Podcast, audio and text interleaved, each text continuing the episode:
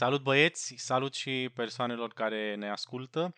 Data trecută am discutat așa câte puțin despre mai multe subiecte. Astăzi o să discutăm uh, despre un subiect uh, concret care ne-l propune al doilea studiu și anume originea Bibliei. Și nu este vorba neapărat despre cine, cum, când a fost scrisă Biblia, ci de premizele sau metodele de interpretare pe care le folosim, de la care uh, pornim atunci când studiem uh, textul. Ne spune autorul că modul în care percepem și înțelegem originea și natura Scripturii are un impact major asupra rolului pe care Biblia îl are în viața noastră și în biserică. Eu personal sunt uh, complet de acord cu lucrul acesta, așa că haideți să vedem uh, două mari principale Nu te-am auzit deloc. Ce ai spus? metode de interpretare ale Bibliei.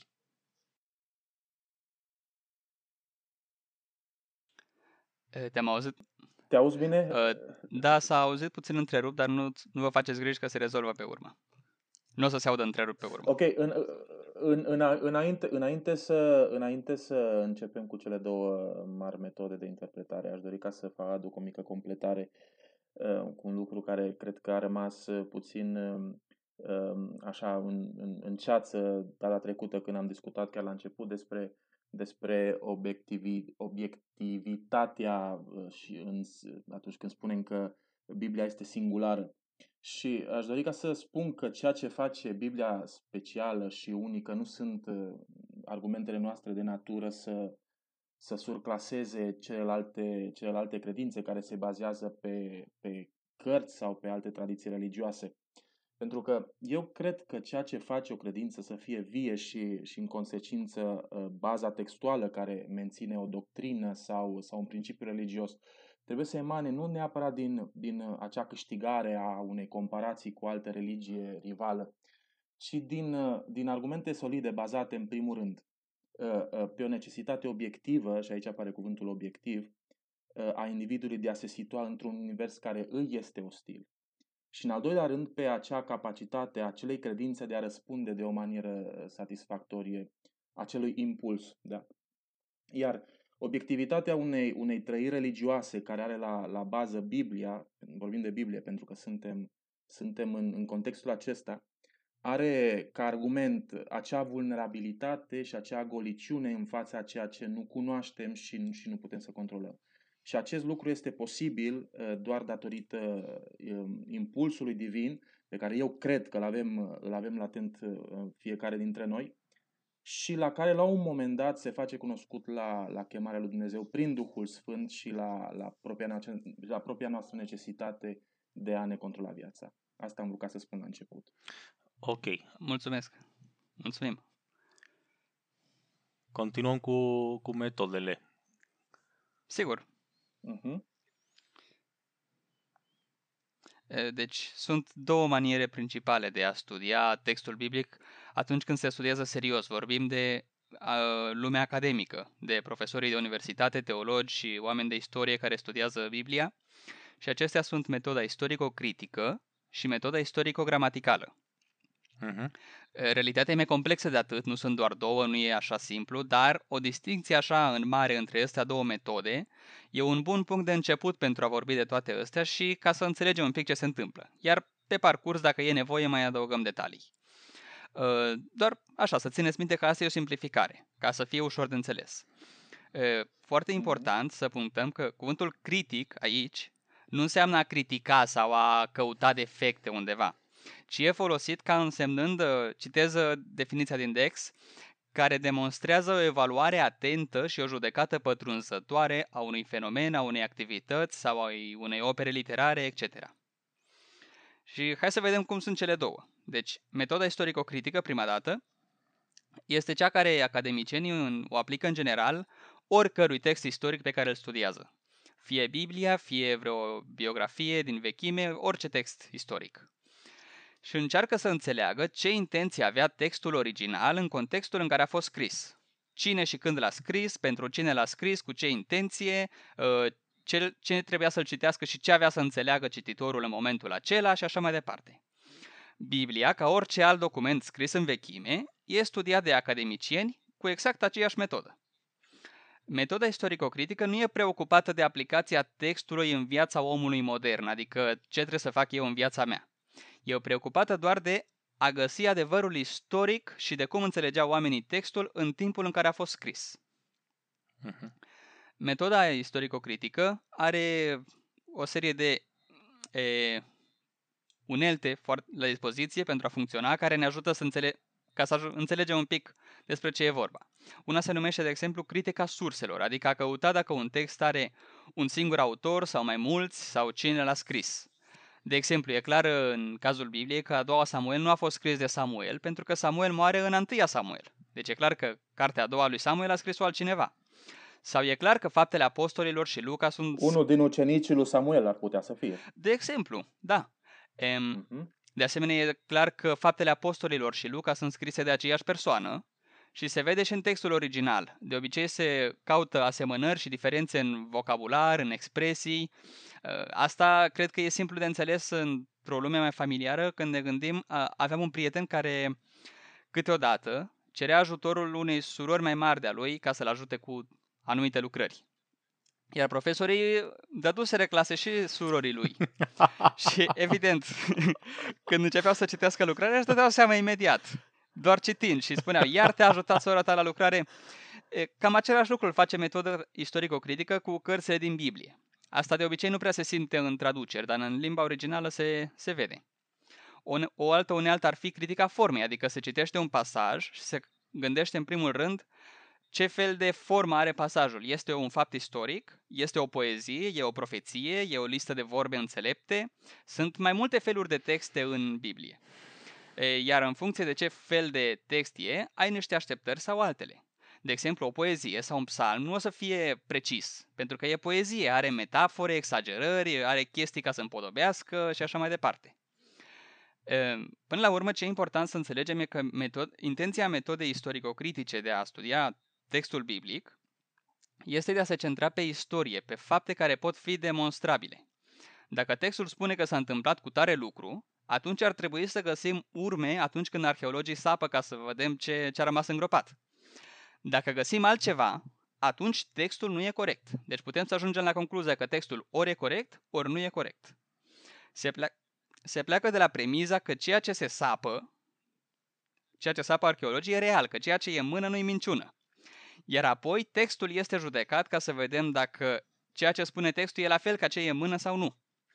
Asta deci înseamnă deci că sunt mai obiective sunt posibile. Sunt mai obiective dovezile da. arheologice, materiale, decât uh, textul scris, nu știm Afirmația când exact textului. sau de cine și cu ce intenție. Mhm. Exact. E o încercare de a trata textul într-un mod cât mai științific și obiectiv cu putință. Da, eu, eu văd ca un fel de examinare exterioară a textului, iar mhm. cealaltă metodă o examinare din interiorul textului. Adică faci o analiză gramaticală, mă refer la cealaltă metodă, la cealaltă metodă. Mhm. Și încerci să vezi da. care e sensul textului, etc., etc., în timp ce cea, metoda istorică critică din afară încearcă să vadă dacă sunt dovezi de tot felul, arheologice sau, mă rog, de altă natură. Mm-hmm. E, corect. Mulțumesc mult, Dragoș. Cred uh, că... Mai, mai vreți da? să spui ceva, Alin? Vreau oh, să completez era ceva să trec la metoda istorico-gramaticală, sigur, spune. Nu, nu, nu. Vreau, vreau ca să spun că um, vreau să remarc faptul că textul în sine, textul în sine al, al, al scripturii nu se dorește a fi corect științific. Adică nu asta caută Biblia, să fie corect științific. Pentru că pe autorul Bibliei nu, nu îl interesa ceea ce noi azi putem să gândim despre ceea ce, uh-huh. ce a scris el atunci sau, sau interpretarea pe care noi uh, i-am, put, i-am putea da gândurilor și, și ideilor lui transpuse în text. Pentru că, în principiu, majoritatea cărților Vechiului Testament au fost scrise pentru a fi folosite de o manieră locală și, și cu un scop destul de precis, acela de a prezerva o unitate națională și, și o unitate spirituală. Și cred că o apropiere de text, chiar dacă și eu o fac și cred că orice, orice teolog, orice pastor adventist ar trebui să o facă, pentru că sunt, este un martor care trebuie ascultat, metoda istorică, istorico-critică, atunci când te apropii de, de scriptură. Cred că ă, această apropiere de, de text, dintr-o manieră științifică, poate să fie confuză pentru, pentru unii, unii frățiori. Pentru că tratăm textul ca, ca o materie literară după clasificarea pe care noi o avem astăzi. Și asta, um, clasificarea pe care noi o avem astăzi cu, met- cu metodele de interpretare pe care le avem, au o anumită logică, au o anumită ordine academică care uh, este acceptată în mare parte de, de majoritatea academi- academicienilor. Și recunosc că, că un text luat științific la purecate își poate pierde din, din relevanță și din importanță, pentru că e posibil să nu mă apropiu cu, cu uneltele adecvate de acel text. Da. Uh, mă, poate, mă poate ajuta, spune. Nu, nu, că vreau să Spune, te Dragoș. întreb. Pe aceeași idee, mi se pare că Denis, tu cunoști foarte bine pe Lucian Boia. Da, da. Uh, Dacă bine, dacă bine îi, îi mi-aduc aminte de nume, l-am citit mai de mult și el vorbește de mituri și de sensul miturilor și de Mhm, cele mhm. două sau trei tipuri de istorie. Istoria care s-a întâmplat și istoria care s-a Da. scris mai târziu. Sunt lucruri puțin diferite. Și Istoria, Raul cred că istoria merge- mare și da, istoria mică, cum spune el. Da, da, Da. da. Da, Da, eu vreau să spun că vreau să spun că uh, metoda istorico-critică mă poate ajuta să înțeleg contextul istoric. Da, sigur, mă și poate e ajuta să binevenit. înțeleg puțin din mintea autorilor. O apropiere critică mă poate ajuta să știu, de exemplu, cine este autorul cu adevărat al textului sau dacă sunt mai mulți autori. De exemplu, epistola după Ioan, Evanghelia după Ioan, acolo la sfârșit ne lasă puțin în dubii. Nu știm dacă a fost Ioan cel care a scris uh, Evanghelia sau au fost mai mulți care au scris Evanghelia. da. Uh, în capitolul Ce părere 25 aveți- cred că apare. Ce părere aveți apare dacă lucrul acesta. așteptăm să explice și uh, Alin și cealaltă metodă și după putem să discutăm puțin comparându-le ambele mai, mai bine, dacă mi se Ok, pare corect. Ok, ok, Sigur. ok. Ok. E, Deci, metoda istorico-gramaticală e un, este opusă oarecum acestei metode e, și este folosită exclusiv cu texte sacre cum este Biblia. E preferată de obicei de cei ce sunt mai creștini și mai conservatori. Se pleacă de la premiza că textul conține adevărul și încearcă să descopere care e adevărul din text care Litera trebuie să-l conține aplic în adevărul. viața mea astăzi. Este vorba de literă. Ok, nu, nu textul în sine. Litera. Litera are, are, Da. are adevărul. Asta este, da. Da, deci ce scrie Pentru în ca text să- acolo? Da, da, da. Și pentru a descoperi ce sens are textul în sine, se folosesc metode gramaticale ce studiază gramatica și limba textului în sine pentru a judeca textul după propriile sale reguli. De exemplu, Mhm. ce credea Pavel despre moarte și înviere? E, Evident, nu este nu există nicăieri un trup înviat care așteaptă să fie dezgropat pe undeva de un arheolog pentru ca să avem răspunsul la întrebarea asta. E o întrebare greșită pentru un arheolog. E, Ca să știm ce credea Pavel despre înviere, citim ceea ce a scris Pavel și putem studia ce credea el despre lucrul ăsta. E o chestiune separată de ce ține de istorie, e o chestiune de credință personală în primul rând. Pot să fac o scurtă Se- intervenție?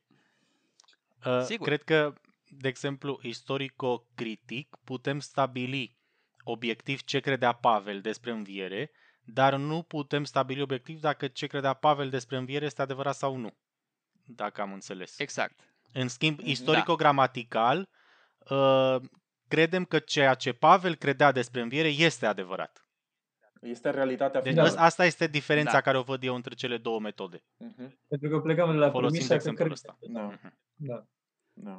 Da, pentru că plecăm de la premiza că textul conține un adevăr Da. despre moarte și înviere. Mhm. Ca să știu ce se va întâmpla cu mine când voi muri și dacă voi învia sau nu. Mhm. Da. Mm, Se folosesc uneori metode împrumutate din metoda istorico-critică, de exemplu critica formei, ca să te uiți dacă e- textul e o poezie, e o epistolă sau ce e, pentru ca să vezi intenția textului.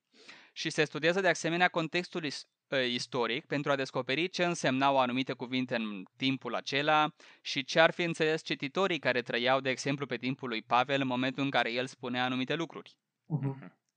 De obicei, metoda funcționează în trei etape. În primul rând, se observă ce spune textul. Căutăm manuscrisele cele mai vechi și încercăm să facem traducerea cea mai bună posibilă. Se studiază forma și intenția textului și așa mai departe. A doua etapă e interpretarea. Se pun întrebări textului și se caută s- a, să vedem spre ce concluzie a arătat textul atunci când a fost scris. Adică ce înțelegeau oamenii din timpul acela și din cultura aceea din textul ăsta. Și la final se caută niște aplicații, ceea ce în metoda istorico-critică nici măcar nu e o întrebare. Mhm. Ce aplicație are asta pentru viața mea astăzi? Mhm. Ce lecții pot să scot eu din textul ăsta? Da. Deci, metoda istorico-critică pornește de la premiza că dovezile istorice și arheologice ne vor conduce să înțelegem ce s-a întâmplat în realitate în trecut și apoi vom judeca dacă textul spune adevărul sau nu. Mhm. Iar obiectivul uh, căutării acestea este adevărul. Căutăm adevărul, realitatea materială din carne și oase care e descris acolo. În schimb, metoda istorico-gramaticală pornește de la premiza că textul e adevărat și caută să descopere ce aplicații are textul pentru viața omului, fără să pună întrebarea dacă ce scrie acolo s-a întâmplat sau nu istoric. Deci Mhm. metoda asta caută un alt fel de adevăr care nu e un adevăr istoric. Și obiectiv. Și ca să nu fie dubii... Da, și Bine, obiectiv oarecum, din punct de vedere subiectiv, da. științific istoric, da, da. Da, uh, ca să, ca să clarific un pic ce înseamnă pentru mine cel puțin adevăr istoric. Eu, Alin, am fost născut în 1993. Dacă cineva poate să meargă înapoi în timp în 1993 la spitalul unde trebuie cu telefonul, poate să înregistreze nașterea mea. Deci e un adevăr istoric, când pot să-l înregistrez cu telefonul. Atunci când spun că 2 plus 2 sunt 4, și ăsta e un adevăr. Dar nu ai cum să înregistrezi adevărul ăsta cu telefonul pentru că e ceva abstract. Deci e un alt fel de adevăr. Metoda istorico-critică se ocupă de adevăruri istorice, iar metoda istorico-gramaticală se ocupă de aceste adevăruri mai abstracte, care s- nu țin de istorie. Mhm. Uh, m, Doriți să adăugați ceva la explicația asta? Nu, e foarte bine. Uh, Eu vreau să, să spun că înțeleg că metoda istorico-critică um, nu caută aplicații, dar folosirea metodei istorico- istorico-critice nu ne împiedică să găsim aplicații. Nu știu dacă mă înțelege ce vreau să spun. Când, când eu Da. folosesc metoda istorico-critică, pot să, să găsesc o aplicație a textului în viața mea sau pot să găsesc acolo ceva care să mi se pară de relevant pentru mine în, în prezent. Dar nu este Da, un, da, sigur. nu- un obiectiv al metodei a găsit ceva, ap- o Da. aplicație pentru mine, așa cum este un obiectiv al metodei în cazul metodei istorico-gramaticale. Da, eh, metoda istorico-critică ne poate, ne poate ajuta să, să ajungem la următoarea concluzie, că adevărul, eh, ca și literal, nu, nu se află în acel text, în acel cuvânt, ci acolo găsim, eh, putem să găsim prin metoda istorică, istorico-critică să înțelegem acea realitate trecută care, care mă poate conduce la adevăr. Eu cred că putem să găsim adevărul în Biblie, însă nu doar cu acea realitate punctuală exprimată mai bine sau mai rău de un autor într-o, într-o carte sau într-o, într-un text, ci și cu aportul meu exegetic. Cred că e la eh, metoda istorico-critică ca și unealtă este foarte bună atunci când când, când, te, aco- când- când te apropii cu sinceritate de, de scriptură. Cred că poți să faci și mult rău. Celor care, care nu sunt uh, inițiați, celor care nu, um, nu au uh, o anumită. Celor care nu le place, de exemplu, hrana tare. Mhm. Ca să luăm o analogie pe care o face Mhm. Pavel. Da. Foarte Da. Pauline. Eu cred că Poate, dacă suntem conștienți de, de unele limite sau de unele capacități ale celor două metode, putem să le folosim foarte bine cu bun simț și cu, cu echilibru și cu rațiune în, la locul lor, fără nicio problemă. Eu, eu cred că uh, adevărul se află în scriptură pentru, nu pentru că uh, acolo este, mm, cum să zic, uh, plasmat uh, uh, în, într-o manieră absolută, ci pentru că acolo se începe, cu Biblia se începe uh, a Mhm. căuta adevărul. poate, poate am putea spune că prin metoda istorico-critică poți să afli dacă evreii țineau sabatul sau nu, Uh-huh. iar prin metoda istorico-gramaticală poți să studiezi dacă tu trebuie să Mhm. ții sabatul sau nu, Uh-huh. Sunt, de exemplu. Sunt doi Bun. martori, sunt doi martori care, care cred că se, se uh, uh, folosiți, uh, folosiți într-o manieră, manieră adecvată, eu cred că se pot complementa. Mhm. Aici eu cred că este o capcană în care cade fundamentalismul, Da, ceea ce da. tu ai numit acum mai devreme hra- oamenii da, care sunt da, da. uh, care au nevoie de hrană slabă. Uh, pentru mine ei sunt fundamentaliștii. Mhm. Uh, fundamentalismul pretinde că textul prezintă un adevăr istoric Mhm. întotdeauna Mhm. și sunt convinși 100% că poate fi verificat istoric. Mhm. Deci sunt convinși, de exemplu, că dacă aș merge înapoi în timp, pot să înregistrez cu telefonul cum Rebecca dă apă cămielelor în Geneza. Mhm. Dar nu pleacă de la premiza de hai să vedem ce găsim, ci ei pleacă de la aceeași premiză cu metoda istorico-gramaticală. Mhm. Biblia conține adevărul. Mhm. Iar atunci când găsesc, de exemplu, probe arheologice că astea, cămilele au fost domesticate mult după vremea lui Avraam, atunci ignoră total probele, pentru că dacă ai plecat de la premiza că Biblia spune adevărul și apoi folosești metode foarte subiective cu care ajungi la, trebuie să ajungi la o concluzie, în care în plus, ă, chiar spunea lecțiunea, trebuie să pleci de la o premiză a credinței pentru ca să poți înțelege, evident, ce, la ce concluzie o să ajungi? Nu e nicio surpriză. Ajungi la concluzia de la care ai plecat, că Biblia spune adevărul.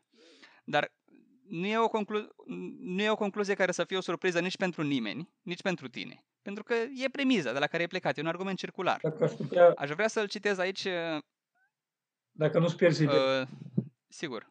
Uh, cum văd eu pe, o, pe cineva fundamentalist în ideea pe care o explici tu. Eu n-am nicio problemă cu o persoană care pleacă de la premisa credinței atâta timp cât e o persoană care caută, sincer, dar și într-un mod deschis ca să crească. Eu cred că fundamentalismul pe care îl scrii tu apare atunci când persoana pur și simplu este uh, pasionată mai mult de ideile ei îns- însăși decât de ceea ce poate să-i arate adevărul exterior sau chiar al Bibliei. Și asta înseamnă că el ar trebui să schimbe multe concepte pe care le are greșite. Da, e oarecum imun la realitate, Da, aș, da. ar fi expresia. E, Este un, uh, uh, teolo- un academician al Vechiului Testament, Lester Grabe, de la Universitatea din Andrews, care e adventistă, care tocmai vorbea în, într-o ocazie despre apărările astea fundamentaliste ale textului biblic. Uh-huh. Uh, Și el spune așa, fundamentalismul a determinat deja concluziile sale. El nu caută nimic pentru că deja știe răspunsul. Dacă are probe bune în favoarea sa, care sprijinesc Biblia, le folosește. Dacă are puțină informație, o distorsionează și interpretează în orice mod e necesar pentru ca să sprijine Biblia. Dacă nu are nicio probă, creează ipoteze care presupun că, da, cu siguranță, probele se vor găsi cândva în viitor. Și evident nu este nicio cantitate de probe opuse care să poată fi suficiente. Fundamentalismul nu poate niciodată ajunge la concluzia că Biblia ar putea greși cu ceva, Înainte, adică din punct de vedere înainte să istoric. continuăm, aș vrea să vă întreb ceva. Uh, Considerați că fundamentalismul și metoda istorico-gramaticală sunt una și același lucru sau fundamentalismul este doar o mișcare care folosește metoda istorico-gramaticală? Nu Eu aici dacă vreau să vă întreb. înțelegeți. Aici vreau să vă întreb și pe voi, că eu am înțeles că fundamentalismul poate să aibă cel puțin două explicații. Fundamentalismul, acea persoană care caută un fundament sau lucruri fundamentale, sau fundamentalismul, probabil dogmatic, care se încurcă în concepte și în lucruri și pur și simplu își pune el limite pentru a progresa. Deci nu știu exact la ce, ne, ce fel de fundamentalism ne referim. Eu am La înțeles cel că care din caută punct de, fundamentul sau- din punct de vedere istoric, uh, după ce apare această, așa zisă, înaltă critică a Bibliei, care uh, folosește metoda istorico-critică, um, Da. în creștinism au început să apară îndoieli în privința uh, învierii și Domnului Isus, nașterii Da, lui, mitunilor sau așa. uh, i- uh, cum să spune, Imaculada Concepțion. Ne... Da, confesiune. Uh, nașterea din Așa. fecioară.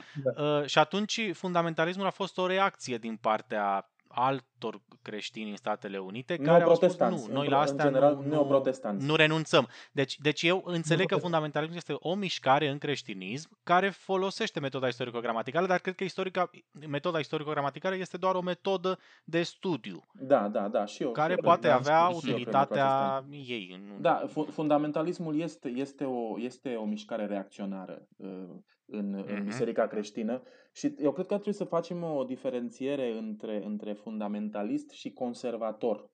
Pentru că uh, par să fie două, două, concepte, două concepte similare. Reducționismul de astăzi Mhm. al secolului 21 a impus această idee că un fundamentalist uh, fundamentalismul și conservatorismul este, este unul și același lucru. Uh, Cum a spus Alin înainte, fundamentalistul este cel care interpretează de o manieră literară Biblia, în, în cazul nostru, sau, sau Coranul, în cazul fraților noștri musulmani. Iar Literalistă. Literalistă, da. Iar un conservator este- este cel care dorește să Mhm. mențină o anumită ordine socială. Are anumite, anumite valori, fi, uh, uh, valori familiare, anumite valori religioase absolute. Este cel care Înțeleg. la un moment dat apără, apără tradiția și, în general, nu, nu, nu dorește să, să aibă schimbări radicale. Se, se bazează pe Mhm. o, pe o, um, uh, pe, o, pe experiența um, uh, dobin- dobândită în trecut de, de, de societate, de înaintașii lui uh, și adaugă încetul cu încetul, acolo unde este nevoie de o manieră punctuală, îmbogățind, uh, îmbogățind experiența vieții. Deci conservatorismul Da. este o, um, um, o filozofie socială cu reguli, cu doctrine, cu, cu dezbatere, în timp ce, în timp ce fundamentalismul este, este o mișcare reacționară. Eu așa o văd. Mhm. Ok. Și cred că toți de aici, toți patru, chiar dacă avem opinii diferite față de, față de credință, uh, cred că suntem, dintr-un punct de vedere, conservatori. Dintr-un oarecare punct Dintr-un de oare vedere punct de vedere, social, suntem conservatori. economic, social. politic. Da, da, da. Da, depinde cu cine ne compari, probabil da. Da, Depinde depinde. de, depinde, de, depinde de ce este ceea ce vrei să conservi și să Da, păstrezi. da, da, da, da. Ok. Am înțeles. Vreți să mai spuneți ceva, vreunul dintre voi, în privința asta? Despre ceea ce spuneai tu, Demis, cred că fun, uh, fundamentalismul într-adevăr folosește de obicei metoda istorico-gramaticală, Mhm, Dar numai pe asta o folosește. dar fără să, fără să fie conștienți de care sunt limitele metodei și care sunt obiectivele metodei. Mhm, mhm. Adică metoda nu întreabă dacă ceva s-a întâmplat istoric Mhm, sau mhm. nu, dar fundamentalistul pretinde că istoria Mhm, e așa mhm, cum stă mhm, scris, literă cu Mhm. literă. Chiar și atunci când uneori e- este o contrazicere în Biblie despre cum s-a întâmplat ceva, Da. amândouă s-au întâmplat în același timp și nu e nicio da, problemă. Da, da, da. Iar când oamenii de istorie cau, sapă și găsesc, de exemplu, faza cu cămilele sau că Ierihonul nu era locuit pe timpul lui Iosua, uh, fie de, derivă într-un fel de conspiraționism în care toți oamenii de istorie uh, sunt puși de acord ca să mintă în privința asta pentru că nu vor să se pocăiască, Mhm. E, fie oamenii de istorie uh, nu știu să interpreteze lucrurile pe care le găsesc pentru că uh, nu pleacă de la aceeași credință la care plecăm noi și neavând credință, neavând Duhul Sfânt, uh, ajung la concluzii eronate. Dacă aș fi eu acolo ca și credincios și aș săpa în, în Palestina ce sapă ei, eu aș ajunge la concluziile adevărate, sunt sigur de asta că eu știu mai bine. E oarecum o poziție care o văd ca fiind foarte arogantă Mhm, mhm, și care nu e conștient de aroganța sa. mhm. Mhm. Da. Uh, Mie mi, mi se pare interesant că, în general, un fundamentalist uh, pretinde că el scapă de, de relativismul ăsta specific pot- postmodernismului în care nu mai avem valori, nu mai știm ce crede, nu mai există bine și, și rău, pentru că el spune are o temelie sigură și anume Scriptura. Uh, Dar, în realitate, singurul absolut pentru un fundamentalist sunt premizele de la, de la, care, de la care el pleacă. Și, și aceste premize sunt alese în mod arbitrar și uh, subiectiv.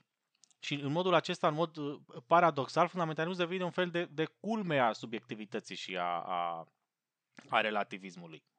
Da, Mhm. cred că uh, problema primordială a fundamentalismului este, este uh, limitarea textului uh, scripturii și, și înțelesul lui uh, la o înțelegere umană și punctuală a revelației lui Dumnezeu.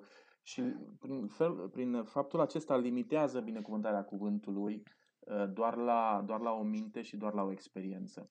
Uh, Cred că fundamentalismul religios, astăzi, cel pe care îl cunoaștem noi, eu uh, țin minte din discuțiile mele cu fundamentaliști uh, în biserica noastră, cred că a fost doar cu o singură persoană cu care n-am ajuns să, să am relații proaste. A fost foarte greu ca să, să, să continui să am relație bună cu acea persoană, doar, doar, doar cu, cu unul singur de la noi, de la biserică. Adică fundamentalismul, fundamentalistul religios mm, creștin nu, nu a trecut de, de acele frontiere vechi testamentare de, de înțelegerea realității și, și uh, faptul că uh, într-un context aparte și diferit de cel al Vechiului Testament, fundamentali, uh, este irelevant din punct de vedere spiritual, fundamentalismul și intelectual, pentru că însuși Dumnezeu este limitat la mintea unui, unui scriitor uh, și chiar la mintea unui, uh, la mintea unui scri- uh, uh, credincios fundamentalist.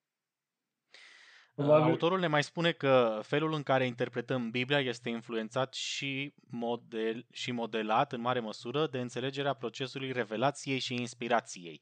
Am mai discutat și săptămâna trecută despre revelație și inspirație. Uh, Mai aveți ceva de, de adăugat în privința asta? Despre revelație și de inspirație. E, Da.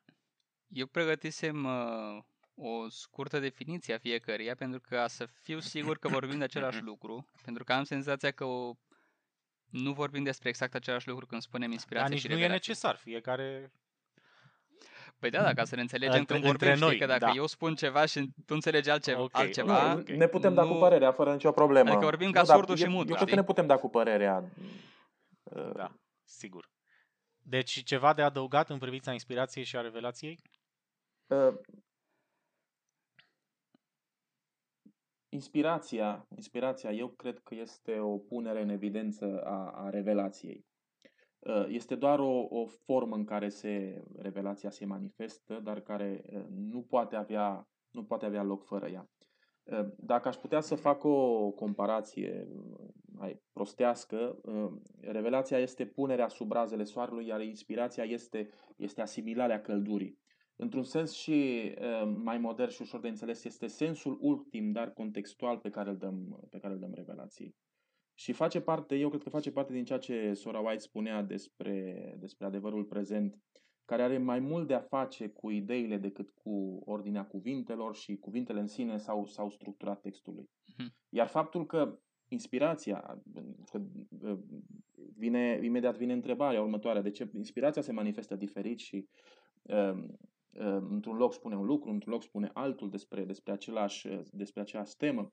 Uh, inspirația se manifestă diferit ținând cont de, de diversitatea de gândire și de experiențe individuale. Uh, lucrul acesta are mai mult de a face cu, cu imensitatea minții și a gândirii lui Dumnezeu, care prin revelație se deschide celui care scrie sau care este inspirat. Și cred că dacă aș putea să fac o, o, o analogie cu ce am discutat înainte despre metoda istorico-critică și despre metoda uh, gramaticală, uh, cred că inspirația vine în- în ajutorul celor care cred că metoda ito- istorico-critică nu este doar o manieră prin care se înlătură realitatea și adevărul Scripturii și a textului biblic în sine, ci este un alt martor, cum am spus înainte, care, care cred că trebuie să fie, să fie ascultat dacă dorim să înțelegem cu adevărat textul și a înțelege sensul literal al textului. Pentru că este foarte important să trecem de limita literală al textului și am spus-o înainte când am, sp- când am vorbit despre fundamentalism. Și odată ce l-am aflat, este importantă aici metoda istorico-gramaticală, um, odată ce l-am aflat, să nu lăsăm la o parte acea motivație ontologică sau, sau epistemologică a celui care a scris sau a celui care, înțelegând mai în profunzime un concept mai vechi, uh, a schimbat textul dându-i, dându-i un alt sens sau, sau mergând mai profund.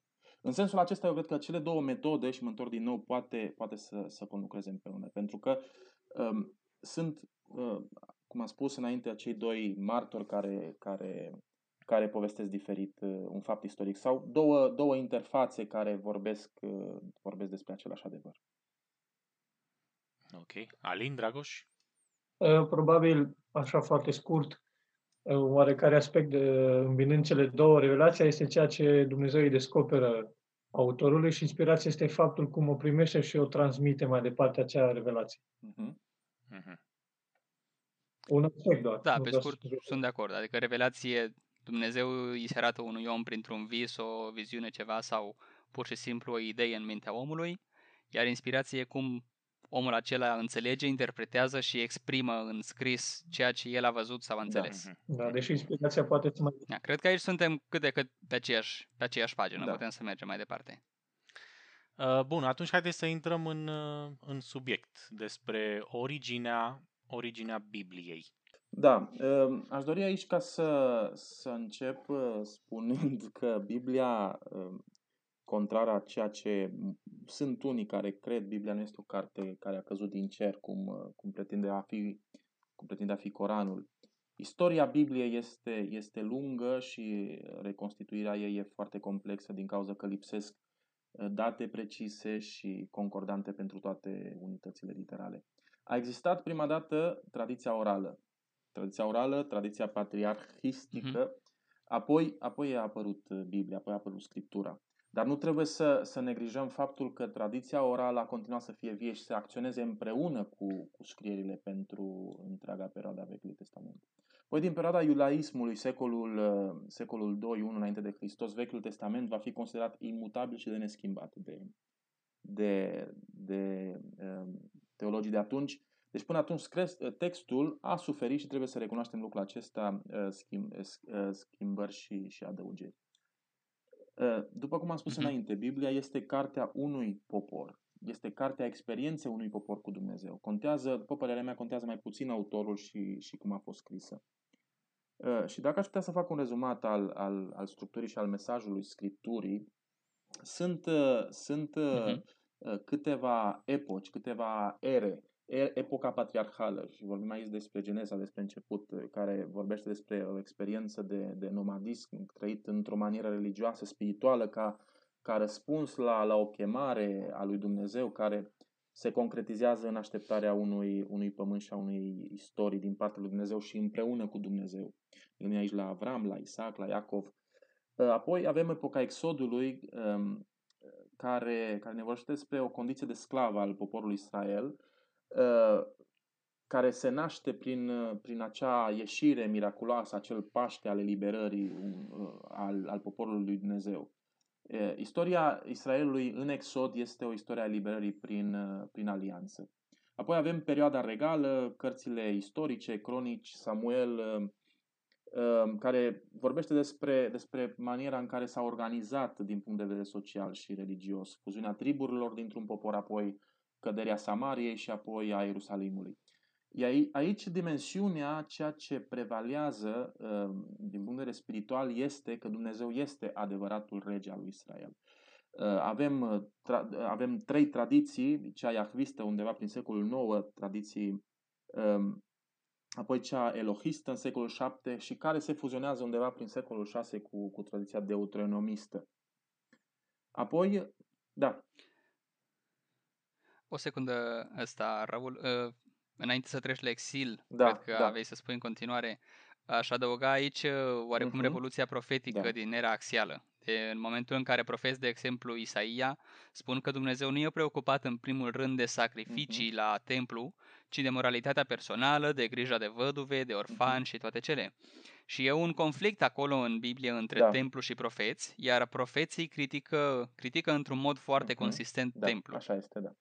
Apoi apare, apare um, a patra epocă, epoca exilului babilonian, una dintre cele mai bogate uh-huh. și mai, mai minunate um, perioade din viața poporului evreu, chiar dacă era un exil în care, din punct de vedere intelectual, totul este mult mai înalt. E pe acea perioadă de purificare sau, sau înviere a poporului. Pentru că mesajul capătă un, un caracter universalist. Dumnezeu nu se mai află doar la Ierusalim, um, um, nu, mai este, nu mai există acea, acel caracter henoteist nu al, al, al, al lui Dumnezeu în care este puternic doar în zona uh, pământul unde, unde, unde uh, pământul lui Israel unde, unde poporul se închină, ci uh, uh, ideea de Dumnezeu capătă acel, acel caracter universal și uh, Dumnezeu uh, îi se poate da închinare și acolo unde este poporul și unde se închină. Încep să apară curente intelectuale, filozofice, existențialiste, pentru că se întâmplă anumite lucruri și nu înțelegem de ce s-au întâmplat. Um, se pun bazele închinării unui Dumnezeu transcendent și imanent, apare tradiția sacerdotală, se scriu cărți profetice care vin în ajutorul poporului, ca răspuns la întrebările poporului într-un context foarte dur. Apoi apare perioada iudaismului, se pun, se pun bazele tradiției iudaice undeva prin secolul I înainte de Hristos, prin citirea Torei a, a profețiilor, apar sinagogile, iar apoi avem Noul Testament. Cred că despre Noul Testament nu prea are rost să, să spunem mai nimic aici.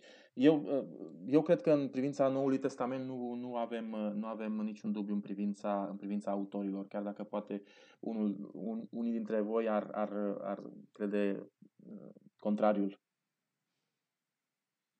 Bine, eu cred că sunt unele dubii, dar sunt mai puțin importante oricum și da, vorbim de ele da, în viitor da, cândva. Da, da. Avem tot trimestrul. Deci dacă, dacă Biblia a fost... Spune, Demis. Nu, nu, nu, termină ideea. Deci dacă Biblia uh, nu a fost scrisă dintr-o... Uh, deci Biblia uh, nu a fost scrisă dintr-o dată și se întinde pe parcurs de aproape 1000 de ani. Și trebuie să avem foarte clar lucrul acesta, că Biblia nu este o carte, ci este o bibliotecă de mai multe cărți, diferite genuri literale, Biblia este cartea unui popor, este o, o carte de caracter popular născută dintr-un popor și destinată unui popor. Prima dată a fost destinată poporului evreu, um, iar acum este destinată noului Israel care se instrumentalizează într-o comunitate vie, credincioasă și de, de caracter itinerant pe acest pământ prin diferite epoci. Uh, acum că ai, ai spus asta, uh, doar o mică precizare vreau să fac. Bine, uh-huh. e o mhm. părere personală. Uh-huh. Cum înțeleg eu toată chestia asta? În... Deci, Biblia a fost într-adevăr scrisă de-a lungul la o imensă perioadă de timp și a fost editată uh-huh. și reeditată de-a lungul istoriei sale, uh, iar fiecare generație o edita pentru într-un mod în care uh-huh. îi dădea un mesaj care să-i fie util în momentul acela ceea ce rezultă oarecum într-un fel de proces de evoluție al textului, care acumulează de-a lungul generațiilor, înțelepciunea fiecărei exact. generații rămâne exact, acumulată exact. în același text e, și textul rămâne nu doar la ceea ce autorul original uh-huh. ar mhm. fi scris sau a povestit uh-huh. în mhm. tradiția orală. Aia era o chestie care el a povestit-o, care avea o anumită uh-huh. înțelepciune, dar la care s-au adăugat apoi în fiecare generație câte ceva. E un, e un proces evolutiv în care s-au tot născut lucruri, sunt lucruri care au, apoi au fost scoase afară prin ediții pentru că nu mai erau relevante, da. pentru că s-au demonstrat a nu fi uh-huh. utile. Și în felul ăsta textul a și câștigat lucruri, s-au și depurat lucruri și s-a perfecționat oarecum din generație în generație. E un proces oarecum de inspirație la da, scară largă, am putea da, spune. Adică poți, constantă. dacă, dacă da. vrei și decizi voluntar, poți să crezi că Dumnezeu a inspirat procesul ăsta da, în, prin care Biblia a luat formă nu generație spui, după generație până spui, la ceea ce a ajuns să fie astăzi. s-a întâmplat lucrul acesta. Eu cred că s-a întâmplat lucrul acesta. Da, da. E o chestie de da. credință da. personală, deci asta nu poți să nu poți să garantezi mm-hmm. un astfel de lucru, nu este obiectiv. Dacă altcineva nu crede așa, nu e, problemă. Nu e liber problemă. să o facă. E felul în care eu văd, văd lucrul ăsta și de asemenea tradițiile de interpretare care au apărut după aceea în mhm. jurul textului, tot la fel au adăugat înțelepciune la un fel de tradiție de cum să înțelegem textul pentru ca să ne fie util în viața mhm. noastră personală. De aceea, de exemplu, nici nu ne gândim de anumite porunci obscure din uh, Levitic, dacă să le ținem sau nu, pentru că avem deja o întreagă tradiție care ne ajută să filtrăm lucrurile acestea. Uh, ok, acum aș vrea să trecem la o altă idee care mi se pare foarte interesantă. Sub împărțirea de luni, autorul spune că datorită faptului că textul este inspirat de Dumnezeu prin Duhul Sfânt și așa, ne putem aștepta să existe acea unitate fundamentală pe care o vedem în toată Scriptura de la Geneza la Apocalipsa. Uh, ce părere aveți? Există această unitate fundamentală în Biblie? Până unde? În ce, în ce sens? Nu, nu m-aș lega de multe subiecte care pot apărea în diferite cărți ale Bibliei. Pentru mine, o unitate fundamentală aș vedea planul de mântuire pentru omul căzut. Uh, imediat uh, ceea ce s-a întâmplat după căderea în păcat. Cred că mesajul principal, ceea ce se găsește unitar în toată Biblia, e, e încercarea lui Dumnezeu de a-l salva pe om. În rest, da, pot apărea alte teme. Poate apărea sanctuarul, poate, poate apărea uh, tema primei venire a lui Isus, a doua venire a lui Isus și așa mai departe, dar nu apar neapărat în toate cărțile ale Bibliei.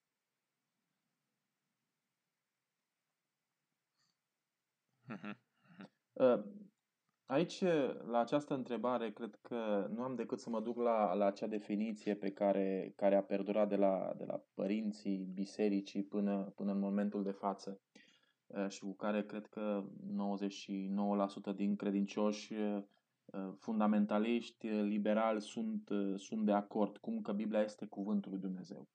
Iar dacă există o unitate fundamentală în Biblie, acea, eu cred că ă, este descoperirea suveranității lui Dumnezeu de o manieră paulatină, punctuală, dar în același timp constantă și acel sentiment de, de, de uimire profundă în om în fața acestei suveranități.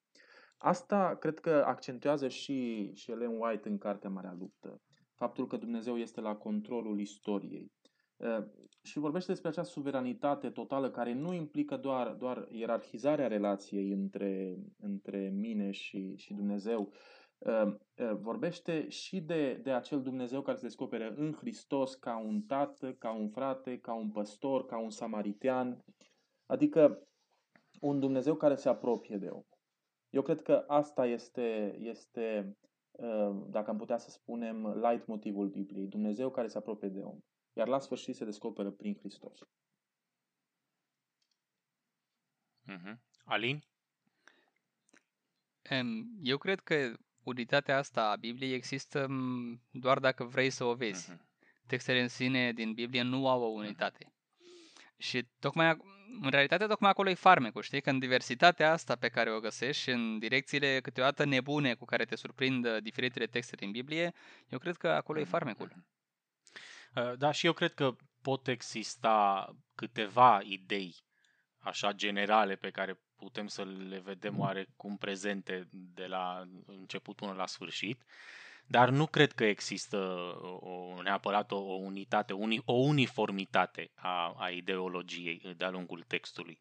De exemplu, cred că citind Biblia poți să ajungi la concluzia că este o idee generală faptul că Dumnezeu există. Dar ce, în ce fel da. era, este descris Dumnezeu în diferitele cărți ale Bibliei? Este descris în feluri uneori diferite. Um, nu știu, de exemplu, cum spunea Dragoș, ideea mântuirii din omului căzut în păcat. Da, putem să vedem chestia asta. Dar, de exemplu, în Geneza și în Pentateuch eu nu îi văd foarte preocupați de întoarcerea în Eden obiectivul lor suprem era să dobândească o țară bogată și mulți copii aici pe pământ. Cam, cam ăsta era scopul la care ei, ei uh, aspirau. Putem să vorbim despre, despre o mhm. idee lineară a istoriei, care are un scop întotdeauna, uh, un scop final, dar scopul acesta final nu este întotdeauna același uh, de-a lungul, de-a lungul textului. Eu cred că despre o, o unitate uh, fundamentală sau despre, despre o uniformitate ideologică, putem vorbi în cazul uh, manualului de doctrine al Bisericii Adventiste, în cazul uh, nostru.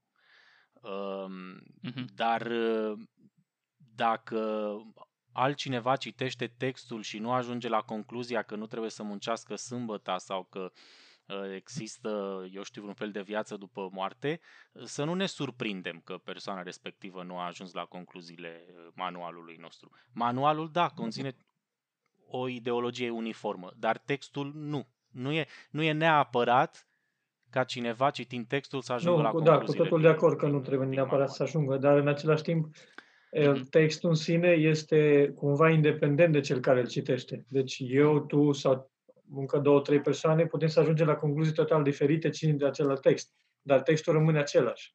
Mintea ta, experiența ta, felul tău de a fi, așteptările tale sunt cele care determină felul în care vezi acel text. Deci tu n-ai cum să modifici acel text. Textul spune același lucru pentru fiecare. Da, dar, dar uite, referitor la ce spui tu, aici autorul oferă exemplul exact. versetelor din Geneza da. 3 cu 14 și Apocalips 12 cu 17. În mod obiectiv, amândoi citind textul, vedem că în Geneza ni se spune că da. sămânța va călca capul șarpelui și în Apocalips ne spune că balaurul da. s-a mâniat pe, pe femeie și face război cu rămășița seminței ei. Asta da. ne spune textul în mod obiectiv și ție și mie. Acum, dacă eu ajung la concluzia că în aceste două texte este vorba, de fapt, despre aceleași da, da, da. personaje și aceeași, uh, același subiect, ăsta deja este... Și că sămânța e Iisus. Ăsta deja, această, această, această concluzie deja este subiectivă. Nu este nu apare în mod explicit în text. Da, da. Apare în manualul de doctrină, dar nu apare explicit în text. Nu este neapărat nu, da, necesar da, ca oricine să ajungă la concluzia că aceste două versete vorbesc despre același lucru. La asta mă refer când spun că Biblia nu nu implică această uniformitate Probabil nu implică Biblia în sensul în care noi înțelegem acest lucru. Nu vreau să spun că persoanele, toate persoanele trebuie să creadă exact cum da, cred da, eu da, sau da. cum crede altcineva. Vreau să spun că um, textele, chiar și versetele cele două pe care le-ai citit tu, ele rămân aceleași și nu se schimbă în funcție de ce cred eu sau tu. Acum că noi vedem da, două lucruri diferite, mm, asta e categoric. deja felul uh, de interpretare noastră, premisele la care plecăm, platforma pe care o folosim, dar uh, e foarte posibil ca până la urmă chiar amândoi să cădem de acord în multe detalii cu referire la aceste două versete și să ne dăm seama că Că probabil Da, este... foarte- Da, sigur, sigur. au lucruri în sigur. comun.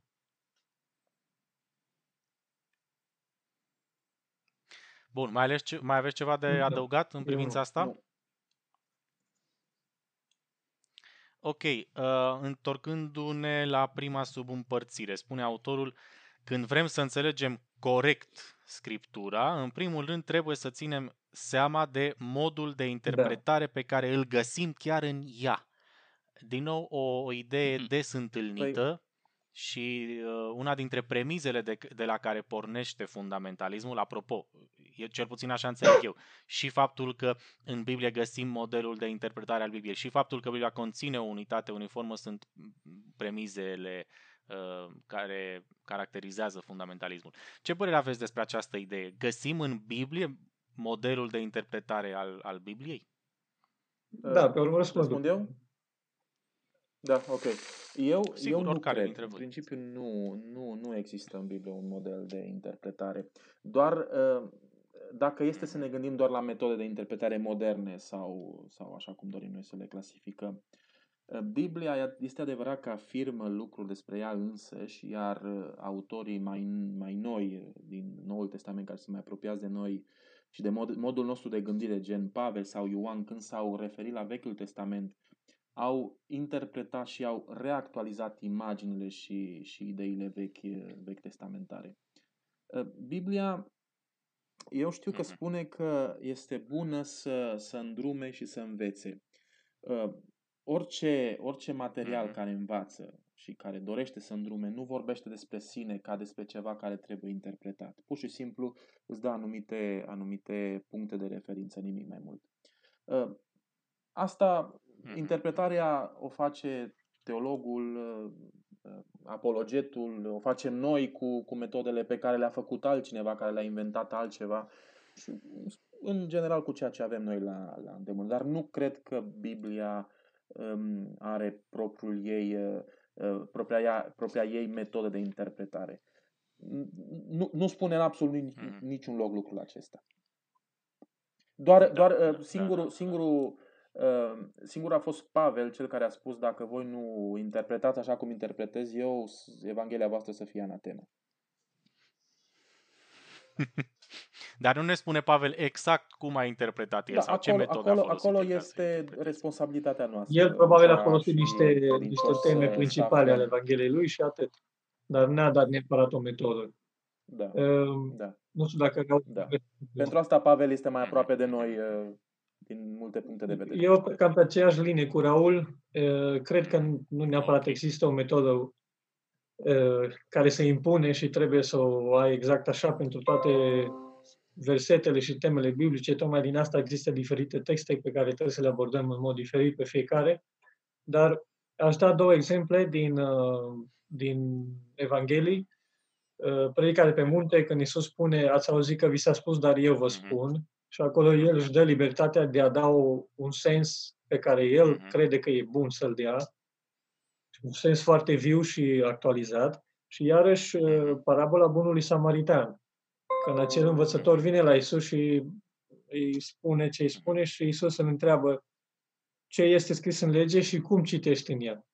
Deci cam cum o înțelegi, cum o interpretezi, pentru că el știa că mulți dintre învățătorii timpului aveau și ei metodele lor și felul lor de a înțelege textul.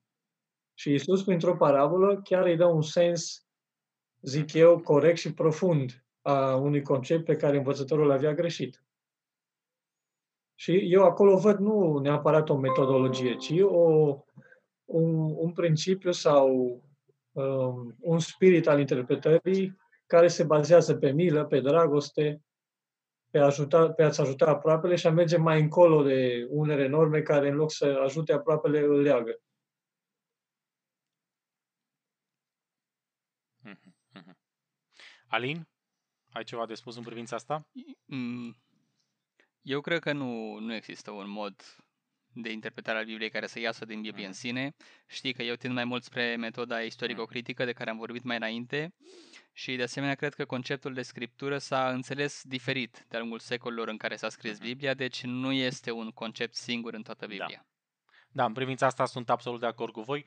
Uh, cu tot respectul meu față de, de autor, cred că este, este o iluzie să crezi că în text vei găsi în mod explicit regulile conform căruia să interpretezi textul. Cel mult, așa cum spunea Dragoș, uh, acele episoade în care Isus și ucenicii amintesc texte din Vechiul Testament ne pun doar în fața realității faptului că textul trebuie interpretat. Dar, ce, dar nu ne ceea ce spun mi se pare exact interesant, ca spune acum asta. de autor, ei, el spune că da, dar unde este? Să-mi dea metoda aia, să-mi o descrie, să-mi o explice. Ce spune de Da, Nu, și folosește este- chiar și o metodă, n-am Da. vorbit despre asta, este Da. și o manieră alegorică de a citi textul. De exemplu, în uh, momentul în care Pavel spune despre Da. Sara și, În Galateni. și Agar, Mhm. că Sara și Agar, deci tu citești textul și înțelegi că sunt două femei care cu Avram, alea, alea, nu, Sara și Agar sunt doi Da, da. munți. Și unul este muntele În sens faptelor și alegoric. al altor credinți, al legii sau al faptelor și al altor credinței. Sunt Deci doi- dacă tu citești din Geneza și înțelegi din Geneza că Sagar, Sara și Agar sunt doi munți, vorbi, deci ori ești un geniu, ori ești nebun, ceva, ceva nu-i bine cu tine. Deci e o metodă total diferită de a, de a citi textul, care e total alegorică. Încearcă să caute figuri și chestii, simboluri. Uh, Nu, nu mai interesează deja ce spune textul în sine, Mhm. ci poate să Bun, orice înțeleagă vrei aproape sau orice. orice Cu spune metoda aia poți să autorul. înțelegi orice vrei din Pentru text. că i-am mai auzit dezbatere de genul, înțelegi ce vrei tu și că...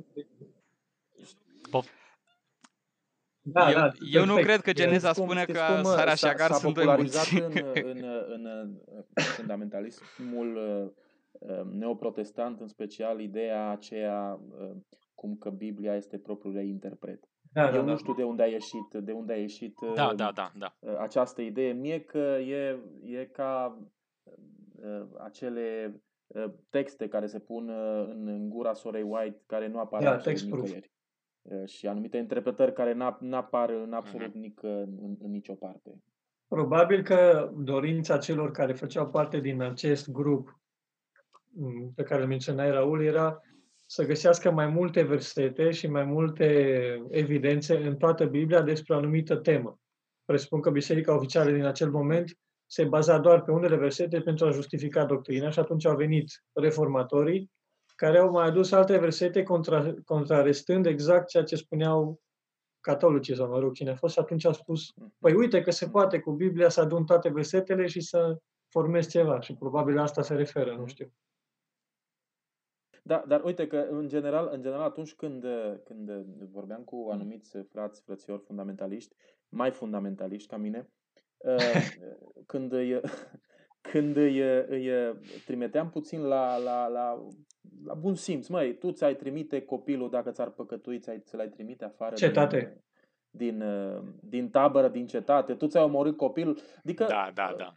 se, ve- se vede că fundamentalismul acela nu este o chestie naturală care vine, e o chestie autoimpusă. E o chestie autoimpusă Mhm. pentru că la, la un moment dat îi se deschide aici o luminiță și spune nu, n-aș face Dar așa e- ceva. Și mi se pare că, adică, Și ce interesant că uh, um, intrând în conceptul ăsta pe care l-ar putea avea cineva de fundamentalist uh, rigid, aprig, dar nici măcar nu te duci la versetul ăla sau la pasajul ăla să vezi care sunt detaliile și nuanțele.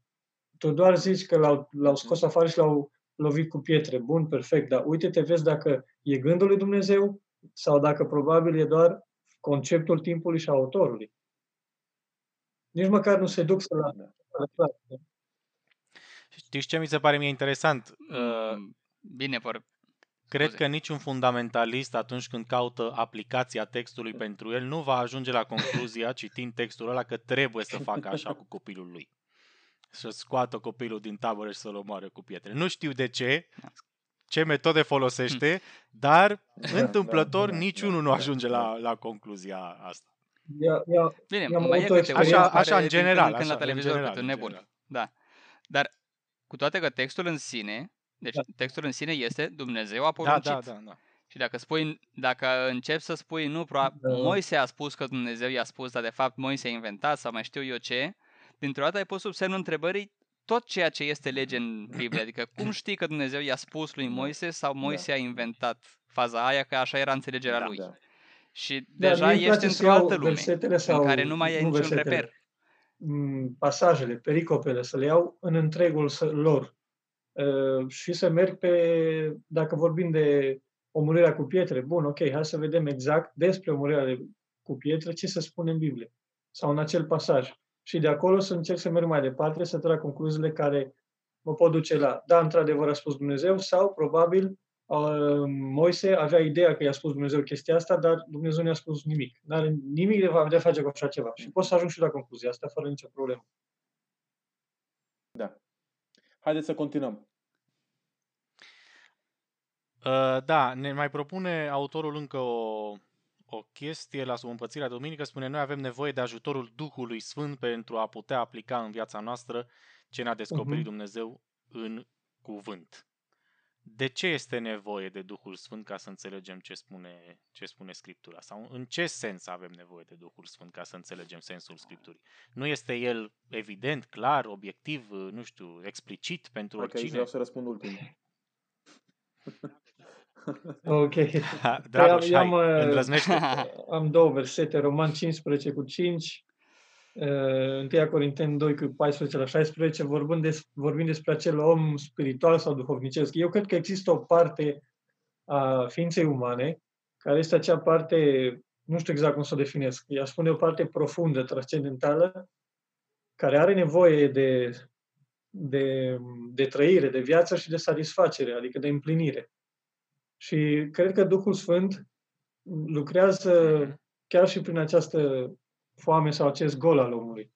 Și e, e nevoie, textul a fost trimis sau inspirat de Duhul Sfânt. Eu cred că este nevoie chiar și din, din acest motiv ca Duhul Sfânt să te ajute să-l înțelegi și să-l aplici. Mm-hmm. Mm-hmm.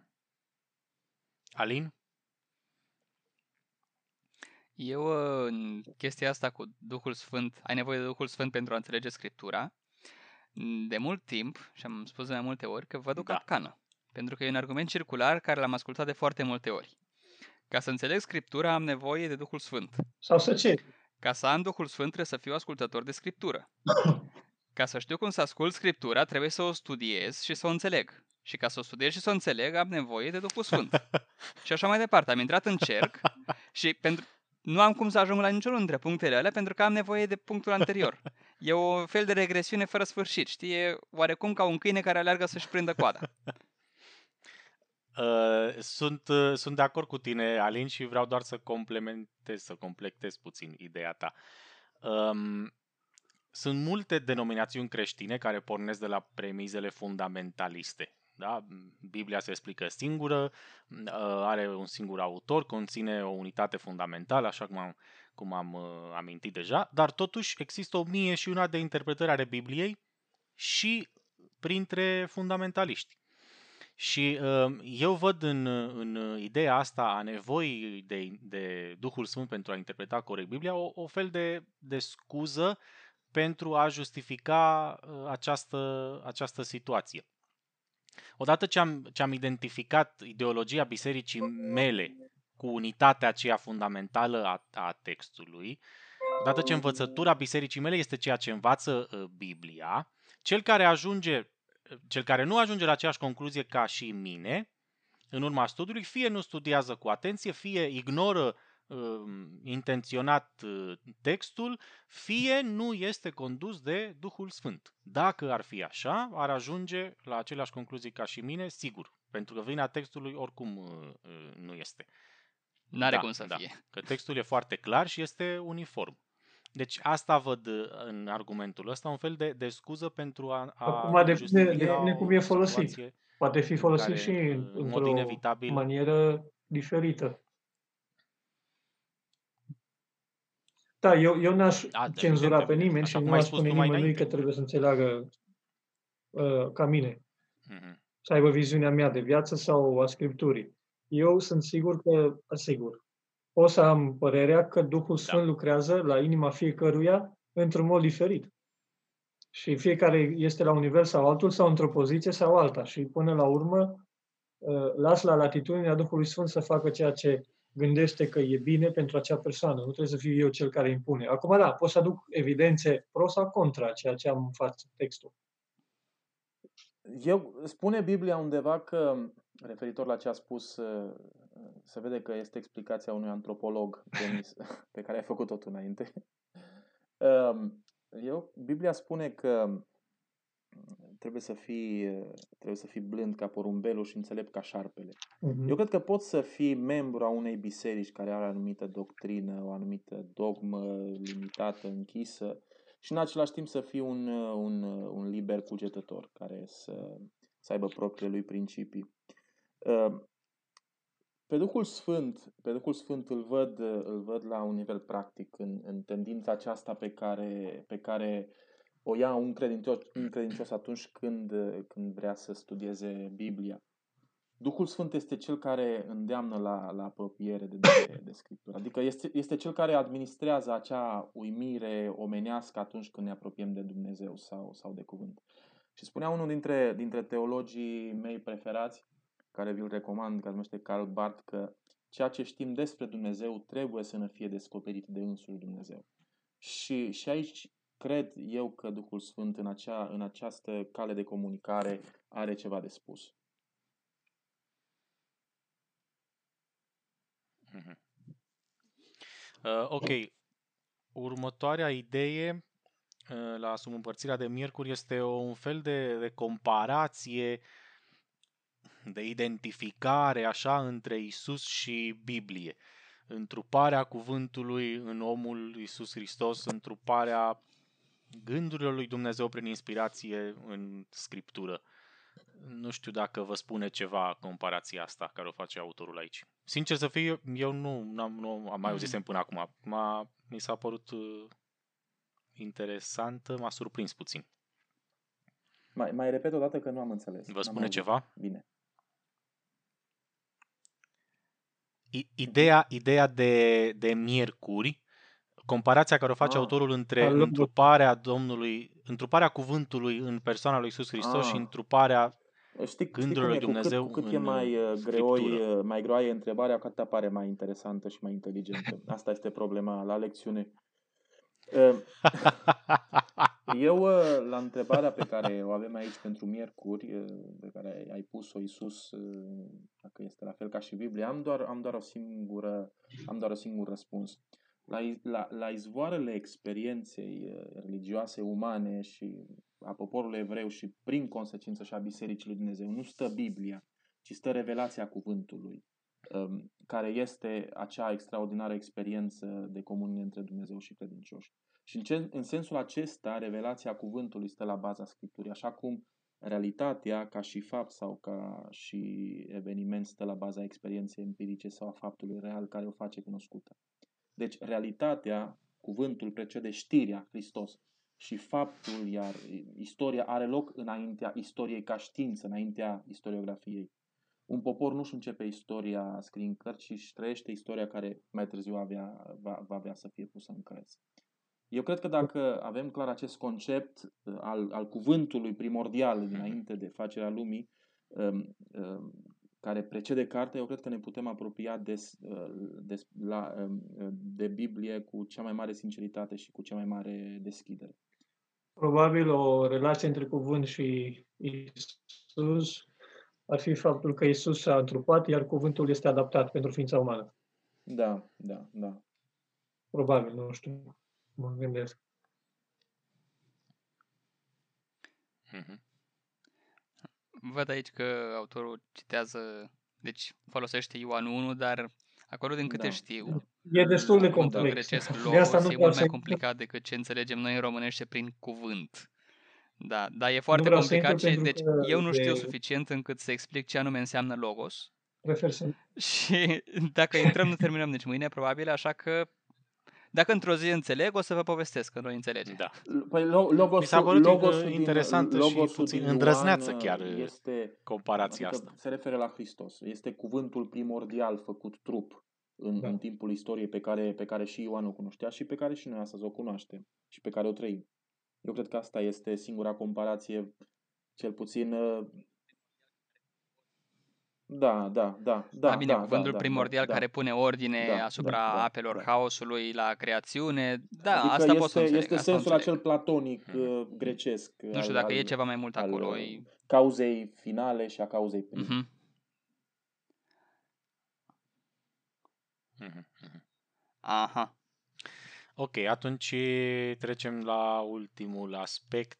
Credința.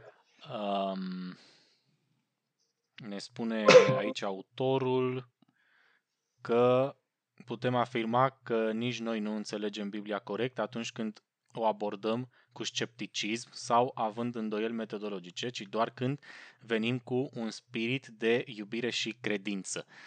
De ce este nevoie de credință atunci când, inter- în, când abordăm textul, când interpretăm Scriptura? Și se folosește acel uh, verset sau, în fine, Mhm. capitolul 11 din, uh, din Evrei. Ce legătură vedeți între necesitatea credinței și interpretarea textului? Eu înțeleg acolo din Evrei 11, spune că credința Nădăjduirea este care nu se încrederea în lucrurile care nu se văd. Uh-huh. Da, e... Deci, cred acolo că credința este o credința în lucrurile abstracte, nemateriale, adică nimeni nu poate să cântărească sau să pună mâna pe un chil de dreptate sau bunătate și lucrurile astea, dar lucrurile astea totuși sunt foarte reale. Doar că e un alt fel de real. E, Poate sunt cele mai reale lucruri. Dar faptul că am credință, de exemplu că există o dreptate absolută, dacă am credință în lucrul ăsta, că există un bine absolut și o moralitate și o etică sau ceva care este absolut și care e imaterial, asta nu înseamnă că neg realitatea materială în care există. E, adică faptul că eu cred în ceva mai înalt e, nu îmi permite ca să sar pe geam crezând că gravitatea nu mi se mai aplică. Uh-huh.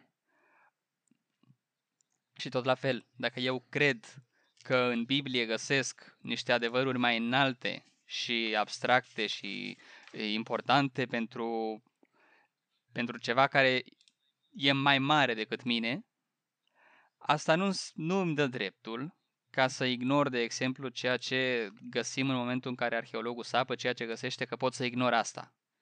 E, Este, este o capcană, mi se pare, a- tocmai despre ce vorbeam înainte, să Mhm. crezi că în numele Da. credinței Eu cred ai că dreptul să negi În Biblie realitatea. putem găsi sau și în alte scrieri um, detalii despre credință care ne vorbesc despre aspectul credinței de progres, de cunoaștere, de iluminare, de descoperire și chiar de, um, de înlărgire a câmpului vizual, atât spiritual cât și intelectual. Mie nu mi se pare credință acel lucru care, în loc să te, face, să, să te facă să te dezvolți, te, te, în- îți îngustează viziunea sau perspectiva, ci, cum spunea Șalin, mult mai mult decât atât, îți deschide orizontul. Să ne gândim doar la nivel practic. Uh, Fiecare om care a creat ceva măreț în lumea asta, prima dată trebuie să creadă că acel vis este realizabil.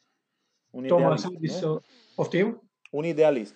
Un idealist, da. Thomas Edison, mă rog, uh, un medic care a descoperit ceva, etc., etc. A confruntat opoziția, dar el totuși a crezut că ceea ce el are acolo ca idee se poate împlini. Și în mintea lui credința asta, până la urmă, s-a materializat și a realizat ceva. Presupun că în materie de, cre- de, de spiritualitate, Dumnezeu ne prezintă faptul că există ceva mai încolo, că există înviere, că există mântuirea ta, că există îmbunătățirea ta sau transformarea ta. Și dacă ajungi să descoperi acest lucru, vezi că sunt lucruri care te împiedică să ajungi acolo, dar prin credință în puterea lui se pot realiza. Și mergi progresând tot mai departe spre acest ideal. Eu așa văd uh, nevoia asta de credință. Nu aș lega-o mult de, de al- algun, Da. al, într-un, f- una dintre astea, dintre astea două metodologii de interpretare. Nu cred că are de văzut cu metode sau cu metodologii. Mhm. Nu, e altceva. Cu toate că eu înțeleg că autorul face această deosebire. Deci există o formă corectă care implică spiritul de iubire și credință și expli- există o formă incorrectă, presupun, care Eu implică nu știu ce înțelege scepticism el și prin- îndoieli metodologice. Da. Și eu cred că, eu, cred, eu, eu personal, da, cred că prin scepticism se referă la ce am numit noi istorico-criticism și prin uh, spirit de iubire și Da. credință la, Nu știu, nu, la ok. istorico-gramatical. Nu cred că sau- este în chiar fine, așa. Asta cred că este se o referă părere personală. Și la, la, la credința fundamentalistă a altor frazi neoprotestanți. Adică nu este doar mm, vorba de metoda istorico-critică aici. Da, da, da, Dar da, se da, poate da, da, aplica. sigur, sigur. El menționează uh, îndoiala metodologică, a spus acolo. Mhm, mhm. Nu, Păi, uh, da, îndoielile scepticism metodologice, și dacă îndoieli sunt- metodologice, da. După cum înțeleg eu aceste îndoieli, sunt cele care te duc spre a descoperi dacă e sau nu. Mie nu mi se par neapărat greșite. Problema e când ai o îndoială pe Mhm. bază de, de depresie, de probleme psihologice adânci sau de traume, care nu te lasă să progresezi într-o, ni- în nicio direcție. Atunci acolo e o problemă de alt gen. Mhm.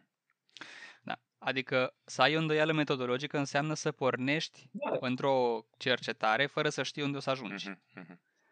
Să nu ai o îndoială metodologică înseamnă că tu deja știi unde o să ajungi și cercetezi eh, ca să te afli în treabă, Este- știi? Ca este să ceea ce- spui, da, am, tre- am cercetat, am cercetat, dar tu știi la ce concluzie o să ajungi. La fel cum dacă un adventist studiază din Biblie ce spune Biblia despre sabat, adventistul știe, cel care e adventist de toată viața, știe deja la ce concluzie o să ajungă dacă zice, bă, ia Mhm. să, ia să mai studiez odată ce spune Biblia cu adevărat despre sabat. La ce La concluzie prim- crezi că o să ajungă un adventist? E evident la ce concluzie o să ajungă. Sau dacă o- Tocmai pentru că un alt nu frate are uh, îndoieli pentecostal, de exemplu, ar metodologice. studia... Exact. E, mai e un lucru care aș vrea să-l menționez despre chestia cu credința. E, eu cred că sunt două feluri de a vedea aceeași realitate. De exemplu, în momentul în care o mamă dă naștere unui copil, în creier se liberează oxitocină, care condiționează creierul ca să simtă o atracție foarte mare față de acel copil și un atașament puternic și nevoia de a-l proteja și a-l îngriji și așa mai departe. Și asta e o explicație rațională, științifică, Mhm. fizică și chimică la ce se întâmplă în momentul acela. Dar Mhm. prin credință poți să spui că ceea ce există este dragostea de mamă. Mhm. Dragostea de mamă nu, e- nu încetează a fi reală pentru faptul că Mhm. poți să o descrii în termeni chimici.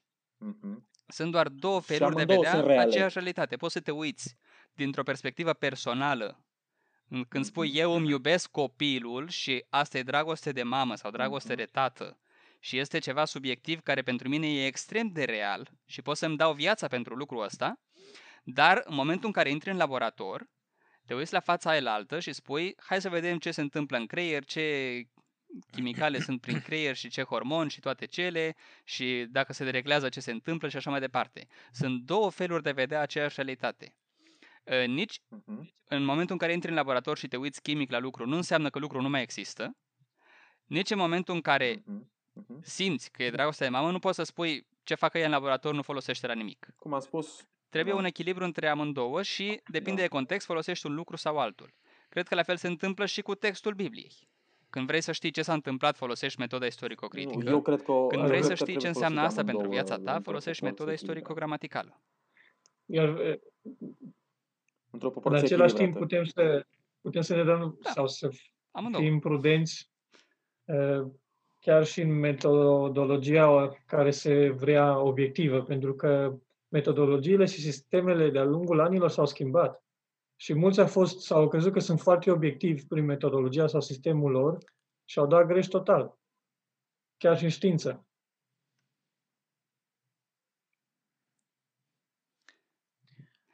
Uh, Da, dar uite, e o diferență. În, uh, în știință Da, da, da. și de asemenea în isto- un om de istorie profesionist are aceeași atitudine, în momentul în care expui o teorie sau o poziție, uh, cel puțin în știință, pentru ca să fie acceptată ca științifică, Da, știu. tu trebuie să Sau explici și anulezi, da. cum se poate demonstra că greșești.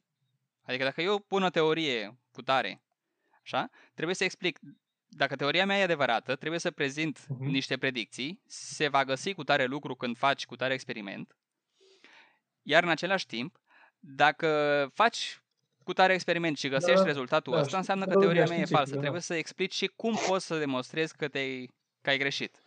Dacă, Da, dacă, falsabilitate. adică se numește falsic, falsabilitate, Da. cred că ar fi în românește. Falsificare? Că, da, Da. nu, falsabilitate, Da, că e asta posibil este să un- demonstrezi că da. greșesc.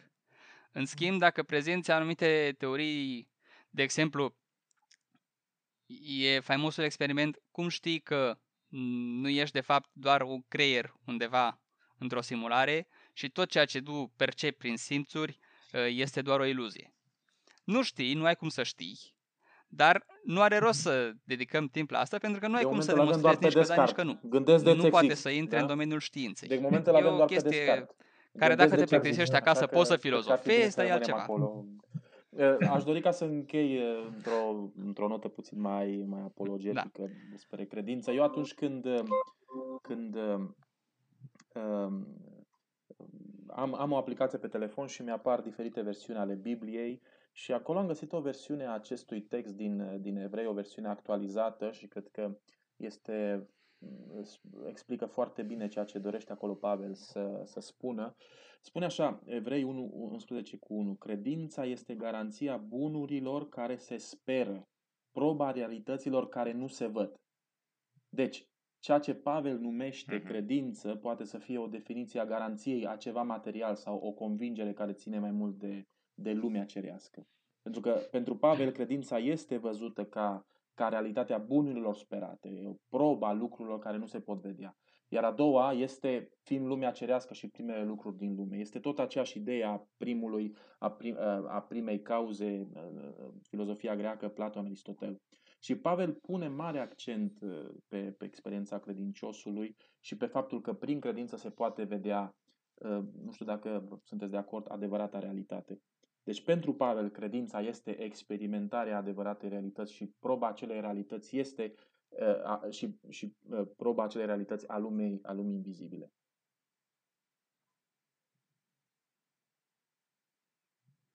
Aș vrea să adaug o, o idee.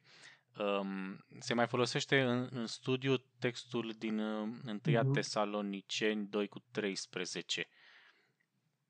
De aceea, mulțumim fără încetare lui Dumnezeu că atunci când ați primit cuvântul lui Dumnezeu, auzit de la noi, l-ați primit nu ca pe cuvântul oamenilor, ci, așa cum și este în adevăr, ca pe cuvântul lui Dumnezeu care lucrează în voi, care credeți. Um, fiind un evreu din secolul 1, vine Pavel la mine și îmi spune, uite, tu nu trebuie să mai practici circumcizia, să aduci jerfe la templu, să sărbătorești luna nouă și așa mai departe. Ca să accept ceea ce Pavel îmi spune și argumentele lui Pavel, eu trebuie să am o atitudine anume față de Vechiul Testament, uh-huh. fiind acesta textul pe care eu îl am, ca să-l verific pe Pavel. Uh-huh. Dacă prin, prin credința necesară pentru studiul textului înțelegem această atitudine de care avea nevoie evreul în secolul 1 ca să-l înțeleagă pe Pavel, eu sunt de acord uh-huh. cu această credință și cu, și cu faptul că okay. ea, este, ea este necesară. Nu. Ok, nu știu dacă mai aveți ceva de adăugat. Eu trebuie să plec, băieți, așa că terminăm, da? Hai că a rămas da. un pic cam lung. De... Seară faină, aveți o... Ne vedem cu bine. Pa, pa. Gata. Ok. Unde? Seară faină. La revedere. Pa, pa.